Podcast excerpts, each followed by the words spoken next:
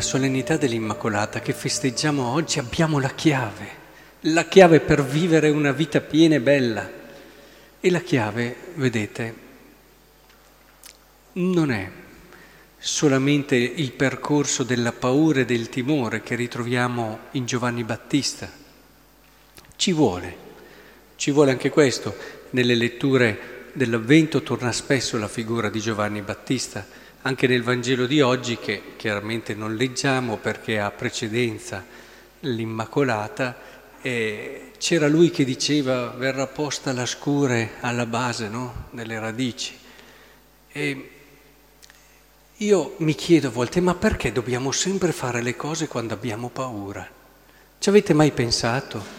Stando in mezzo alle persone mi rendo conto tante volte che solo quando hanno paura fanno e si decidono.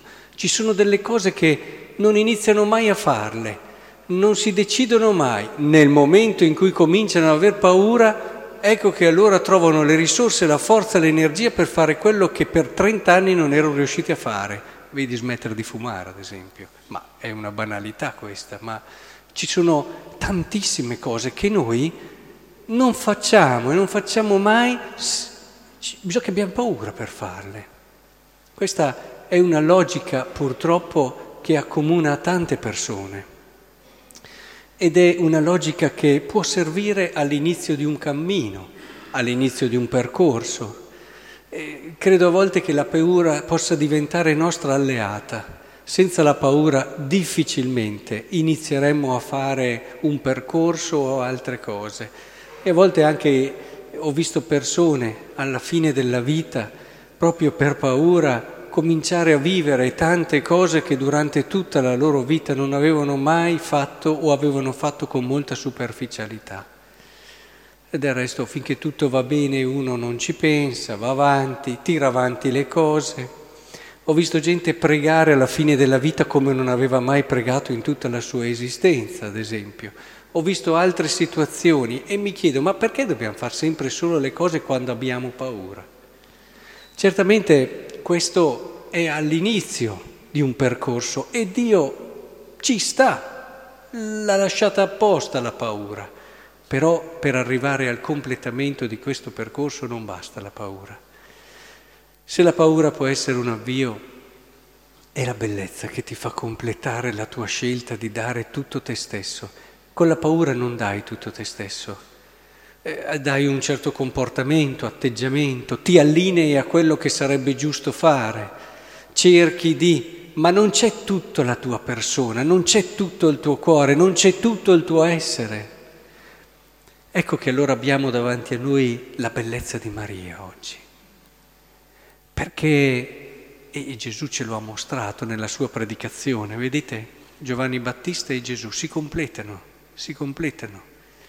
Giovanni Battista insiste più sul giudizio di Dio e sulla paura, ma Gesù dice: se vuoi però completare il tuo percorso, il tuo cammino, devi trovare una bellezza che ti seduce, una bellezza che ti conquista, una bellezza che prenda anche il tuo cuore, che faccia sì che con tutto te stesso tu dica e ti convinca che davvero non c'è vita più bella che vivere nell'amore, nel dono, in quell'esperienza di fede che ti fa toccare con mano che tu sei la persona più amata da Dio e che Dio non può amare nessuno più di te e che ti fa vivere davvero quell'esperienza di cui il nostro cuore ha assolutamente necessità e bisogno e che neanche solo il comportarsi bene può riempirlo.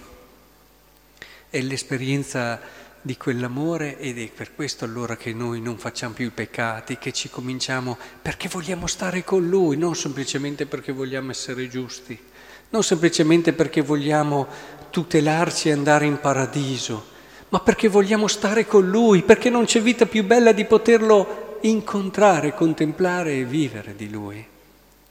Capite allora che guardare la bellezza di Maria, colei che ha vissuto tutta l'esistenza come serva di Dio, ce lo si è definita lei così, serva di Dio, che ha voluto in tutto essere per Lui, nella sua volontà.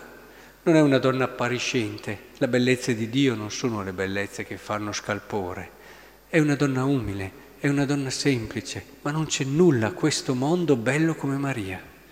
Non c'è creatura grande come lei, non c'è creatura che possa parlarci della bellezza di Dio come ce l'ha parlato lei, lei che è senza peccato.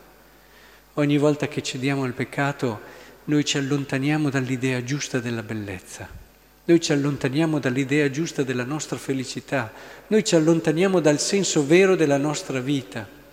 Maria ha vissuto una vita semplice, anche con delle sofferenze. Non illudiamoci che la bellezza di Dio non vuol dire non avere prove e sofferenze, eh? ma vuol dire che anche in quelle sofferenze lì noi riusciamo a dare un senso, noi riusciamo a sentirci amati, noi riusciamo a stare in piedi sotto la croce dove c'è nostro figlio che muore ingiustamente, perché lì noi sentiamo che l'amore di Dio non è venuto meno, lo crediamo con tutto noi stessi, e quella cosa di cui abbiamo più bisogno è quella, non quella di non avere problemi, di star sempre bene.